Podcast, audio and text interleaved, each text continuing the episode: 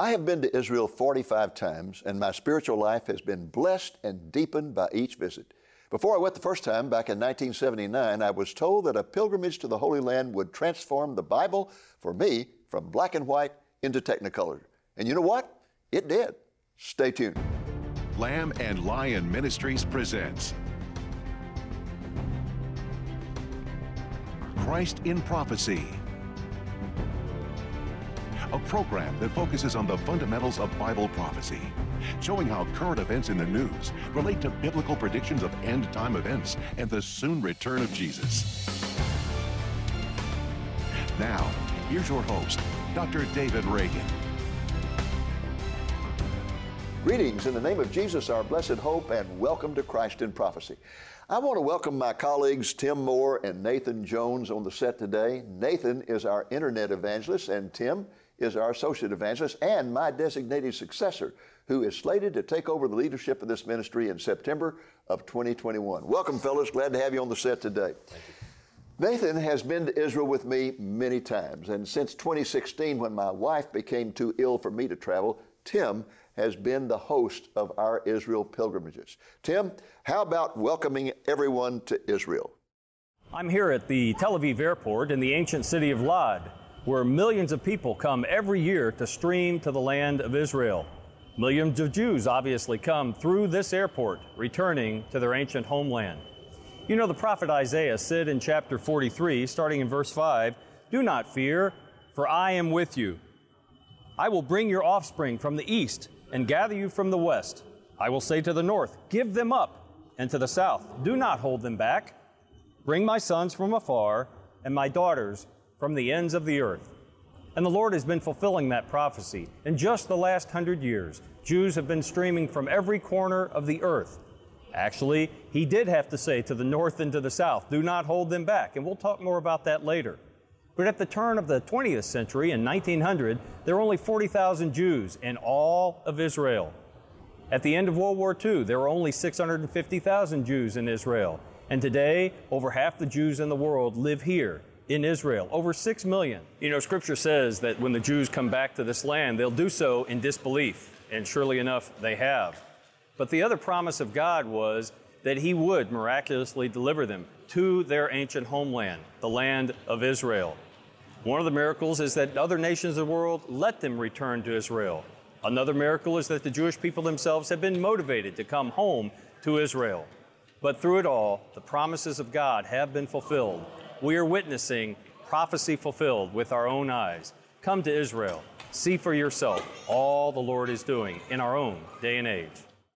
Fellas, I cannot begin to tell you how many pastors over the years have said to me, Why should I go to Israel? What, how would that benefit my ministry? How would that enrich my sermons in any way? What is your answer to that? Well, I think you already answered it to a degree, Dave, when you said it brings the scripture itself from black and white to technicolor. It gives them an appreciation for the very land about which they are discussing or talking, preaching, if they go to the Word of God. And it actually gives them insights into how He is fulfilling Bible prophecy in our own day and age. Yeah.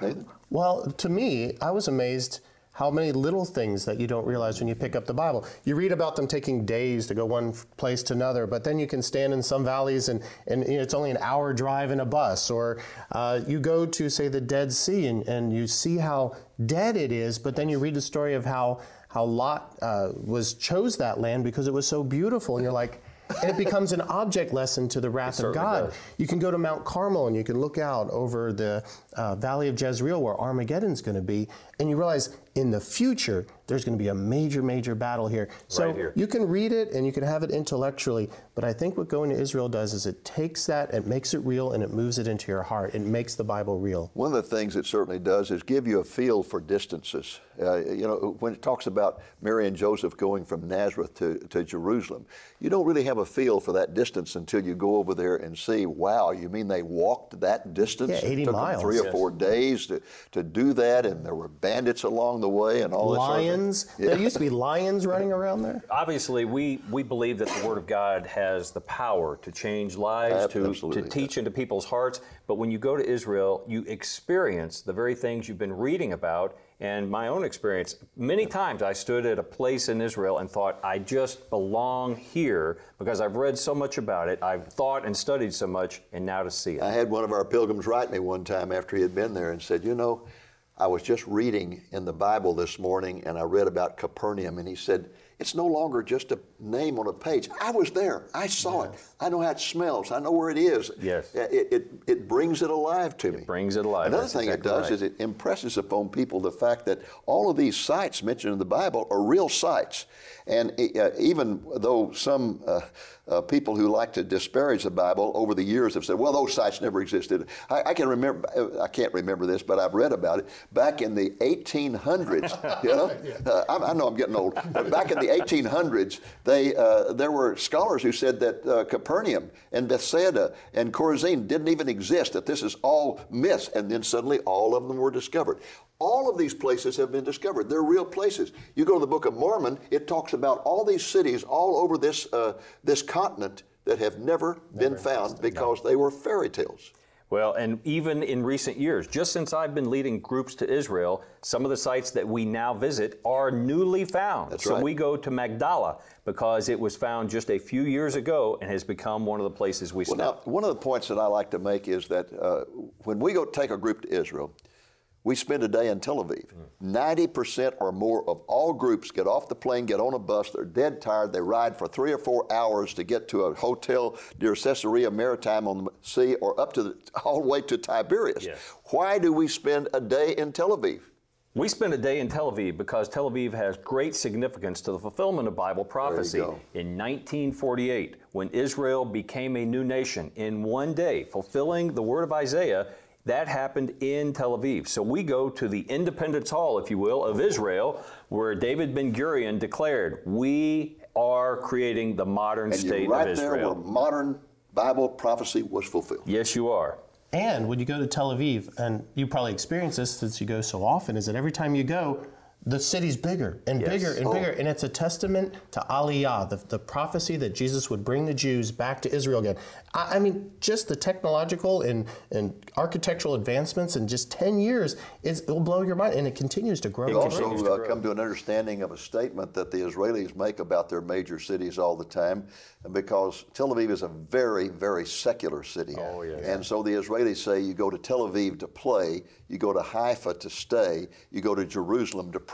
Yes. And boy, Haifa is beautiful. You go there, you want to stay. Jerusalem, you pray. Well, and there's other other aspects of that night's visit their stay that we have in Tel Aviv. We also go to Joppa or Jaffa, which already harkens back to the Old Testament. Yes. That's where suburb of Tel Aviv. Yeah. Suburb of Tel Aviv. That's where timbers were brought to create and build the temple. Obviously, it also played into the New Testament. That's where Peter went and stayed at the home of Simon the Tanner, and it also plays into the modern history of Israel. So really, there's an overlapping of the old and the new, even Very much in so. Bible. Jaffa is one of the oldest cities in the world, Yes, and yet Tel. Aviv, the very first city, was a, a house was not built until the early 1900s, Yes. and yet today it's a huge metropolis. And you're going to want to see the little fountain with the whale. I mean, after all, that's where Jonah embarked as he tried to run away Yes, from another part of what happened at Joppa. Yes. That's right.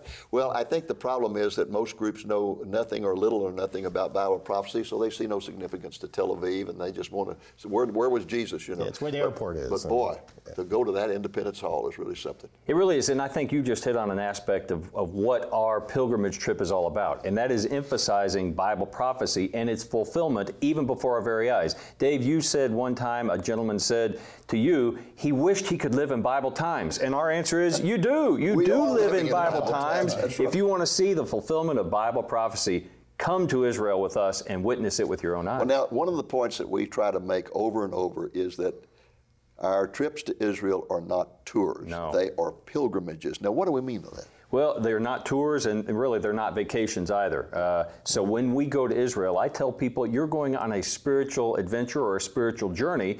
We are pilgrims following in the footsteps of Jesus, as is the title of our primary uh, trip that we take. But you're not a tourist, and we're not there just to go to tourist sites. And sometimes tours kind of tend toward that uh, that element. We're there to understand what the Bible is showing us and what we can glean from our reading of Bible history. And that means that in every modern day. site that we go to, when the guide gets through talking about the historical nature of it, you take over and you start talking about the spiritual importance, Exactly. the biblical importance, and the future importance, if yes, there sir. is any. Exactly so. Yeah. So it's, it's truly a spiritual pilgrimage. It is. And people often are drawn much closer to the Lord than they ever have been before, I'll tell you. Well, and actually, when we are preparing to go to Israel, we always emphasize we want our pilgrims to be prayerful for a period of months, preparing their hearts. We want them to read the Bible itself and other books so that they are prepared for Always what the tell Lord them to get some gonna them. exercise too. And, I- get a lot of Because exercise. yes. Israel is all up and down, up and down. I tell people, the Bible says, look up. Your redemption is drawing near. I said, in Israel, if you look up, your redemption is immediate because you're on the ground. You'll be falling down. Yes, sir. Well, uh, very quickly, what are some of your favorite places in Israel? Oh, I, I have a favorite each and every day. I love going to Mount Carmel, where Elijah battled with the prophets of Baal. One of my favorite places has to be the Mount of Olives, because standing on the Mount of Olives, you can look down upon the eastern gate. You know this is where the Lord is going to return, where his foot is going to touch ground, and so you can envision all the things that are going to transpire in that very location. Nathan? Tiberias. There is something so restful as being on the Sea of Galilee, and which surprises how small it is. It's only 8 by 13, so at night you can see the lights You dotting understand all why around Jesus it. loved that area so much. It's so, beautiful. peaceful. So peaceful. And uh, I I would have to agree with you. Of all the places in there, I think that Mount of Olives, when I stand there and I look out over the Temple Mount, I understand why the Bible says this is the center of the universe. this is what it's all about. Uh, this is where Jesus came. It's where he's returning. You can just feel it that this is a supernatural place. It's, it's really something. So, uh, of course, the other place that's very special to me is the Garden Tomb. Oh, Oh, yeah. And uh, so, okay, folks, we're going to take a, a break here and we'll be back in just a moment.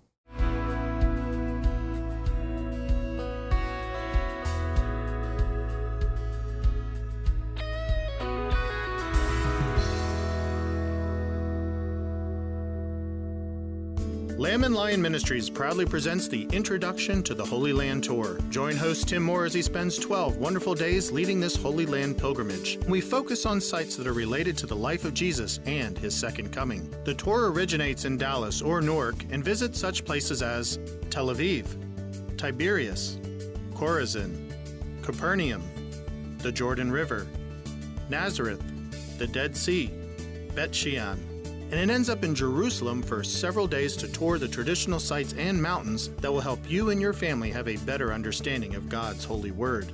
Lamb and Lion Ministries also offers a battle tour of Israel. During this pilgrimage, you will visit key battle sites from the Old and New Testament periods, the modern day nation of Israel, prophesied future battles, and today's spiritual battles. This is not just a tour, it is a spiritual experience designed to bring the Bible alive to you and draw you into a closer relationship with the Lord. For an itinerary, registration information, photos, details, and more, please visit our website at lamblion.com or call the numbers seen on the screen from 8 a.m. to 5 p.m. Central Time, Monday through Friday.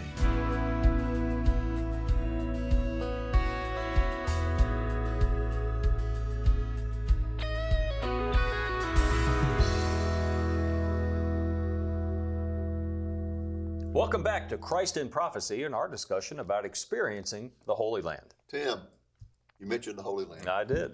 I was uh, mentioning that one time in a presentation, and a man jumped up and confronted me and said, Why do you call that the Holy Land? There's nothing holy about it.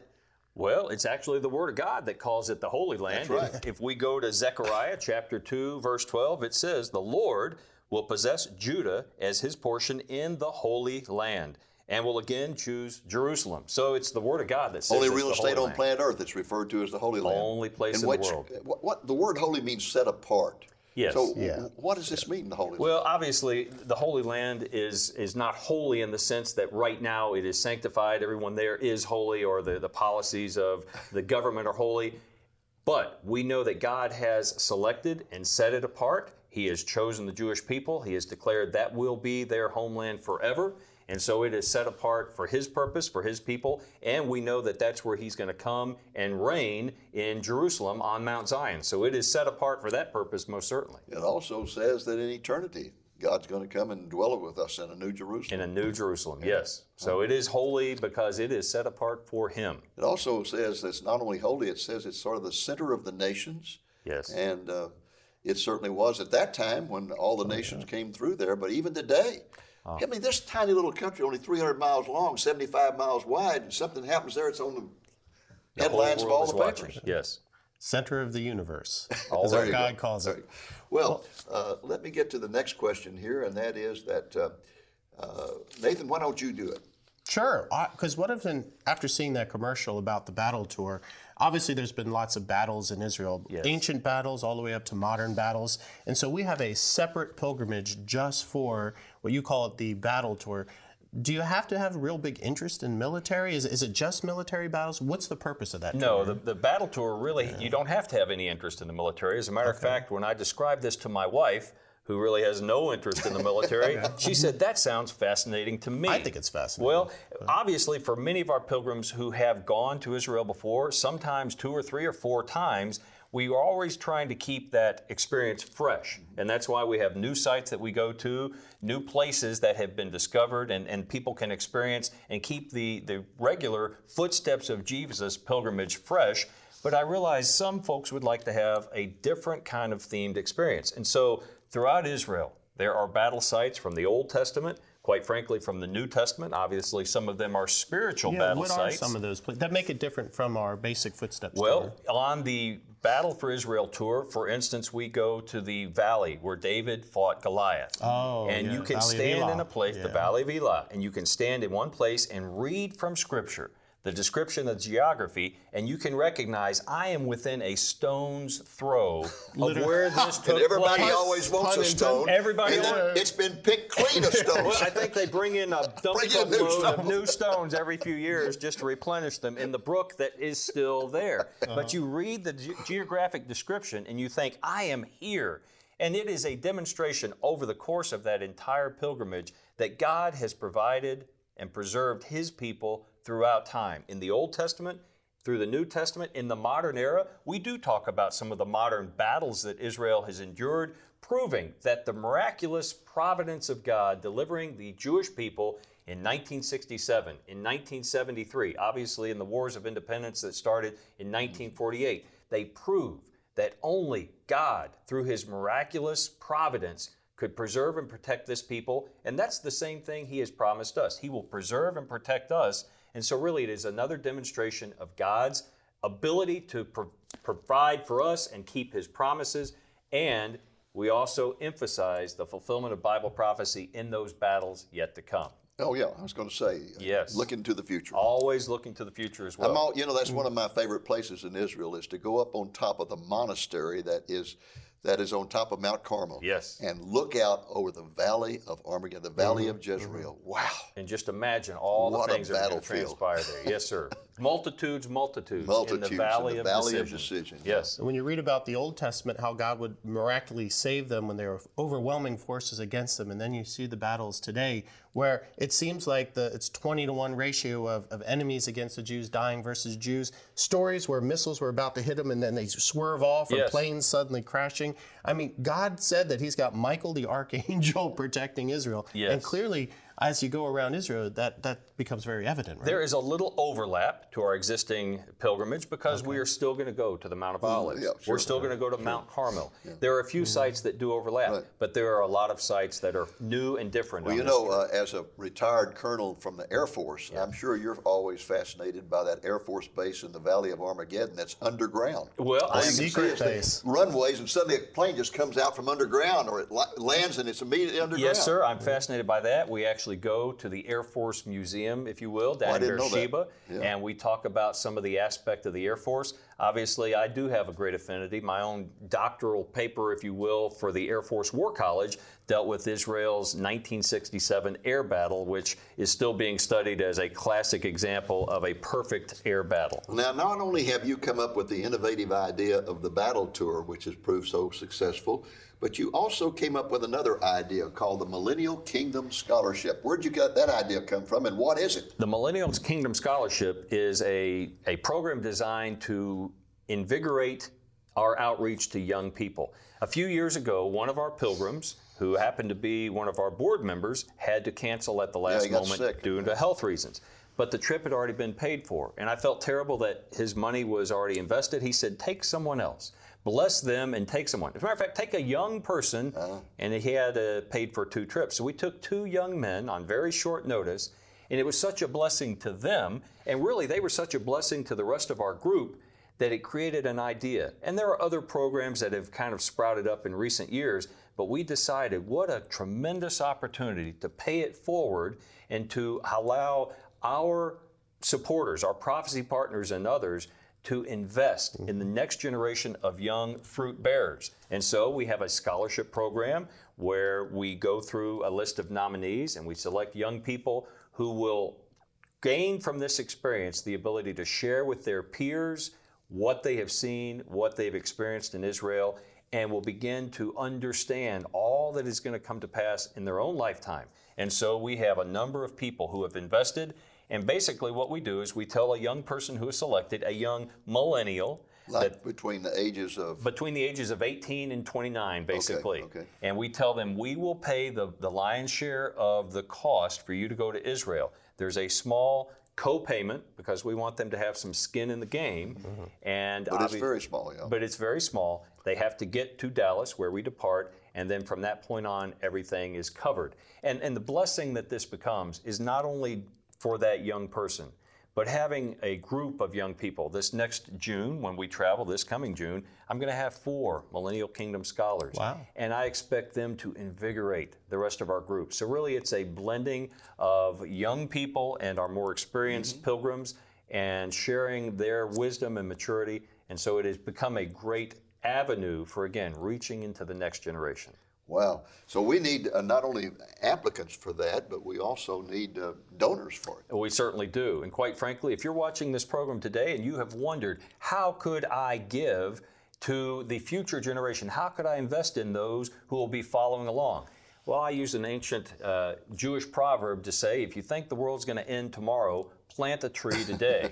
and that's not just a literal tree, although that's a good idea. It means to raise up young fruit bearers. And so if the Lord stays his coming, we want young people to continue to share this message with a generation that is straying by leaps and bounds. But as we raise up young fruit bearers, we will continue to emphasize the soon return of Jesus Christ. So if you're watching this program and wonder how you could pay it forward, you can give to the Millennial Kingdom Scholarship. Obviously, we look for young people uh, to be nominated, but we would welcome your involvement, your partnering with this program to again pay it forward and raise up young fruit bearers for the Lord.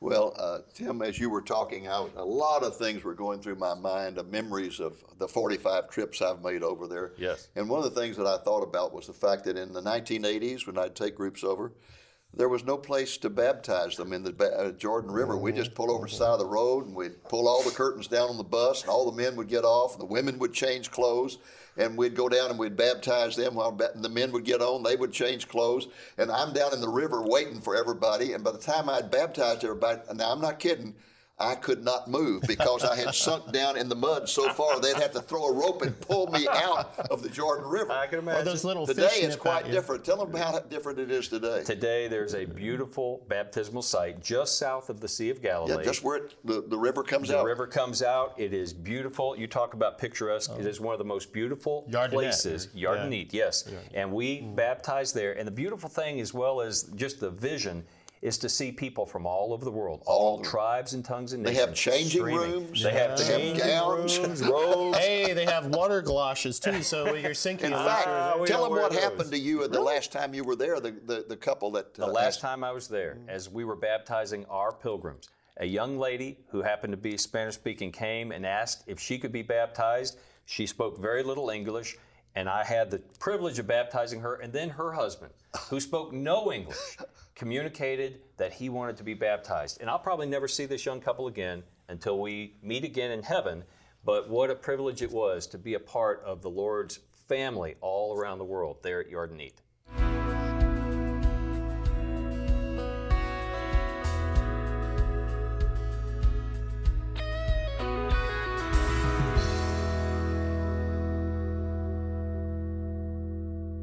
Welcome back to Christ in Prophecy and our discussion of experiencing the Holy Land.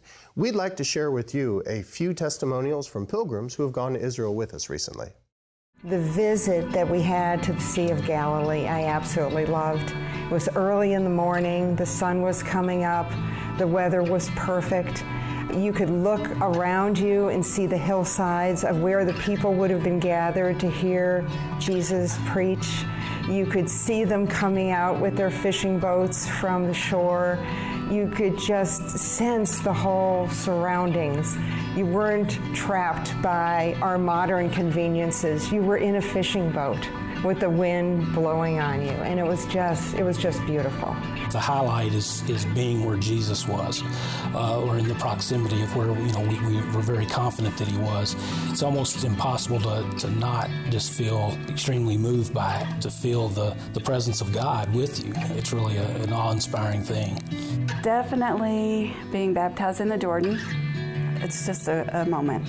Just being baptized where jesus had been baptized and I love the Sea of Galilee. The boat ride over, you know, and then we're interacting with the people on the boat and they're showing us their dance and, and they raise the American flag. Just being there where Jesus had been, it's like overwhelming. One of the areas that, uh, that we went was the, the Western Wall, the Wailing Wall. Going there, you know, the, the men went to the, their location, the women went to their side, and seeing most of the men coming off that wall with tears coming down their face, that was my moment. I've had a lot of special moments, I think. Just seeing all of it. I mean, just the Garden of Gethsemane and the Eastern Gate and the place where you walk over the stones where Jesus walked. I thought that was pretty special and how we all sang there. Well, folks, that's our program for today. I hope it's been a blessing to you, and I hope, the Lord willing, that you'll be back with us next week. Until then, this is Dave Reagan speaking for Lamb and Lion Ministries saying, Look up, be watchful, for our redemption is drawing near.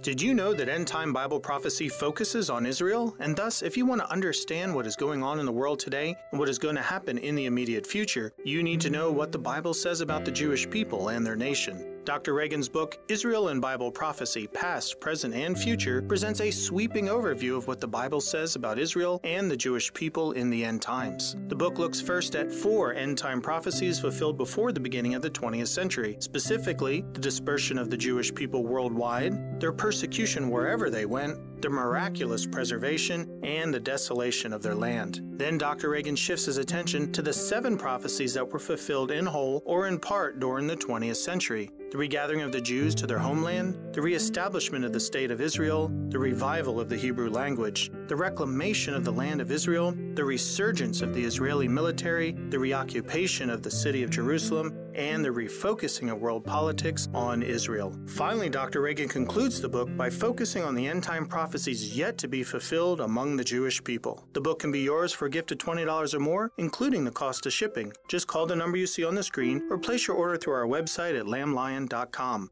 And as a bonus, we will send you a complimentary copy of Dr. Reagan's DVD, The Middle East Crisis in Biblical Perspective. Ask for offer number 914. Thank you for joining us on today's Christ in Prophecy, a presentation of Lamb and Lion Ministries, a non denominational ministry dedicated to teaching the fundamentals of biblical prophecy and proclaiming the soon return of Jesus.